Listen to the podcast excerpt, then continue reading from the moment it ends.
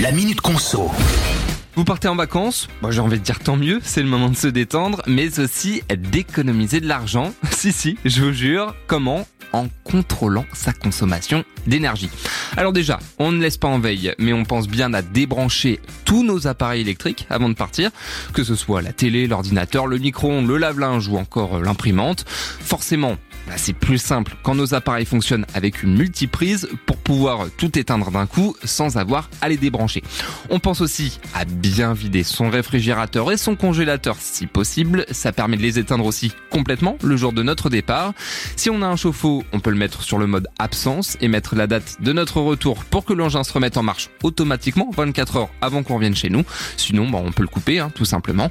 Enfin, pour éviter de mauvaises surprises à notre retour comme par exemple des dégâts des eaux, vaut mieux couper l'eau si on part plus de deux jours de suite.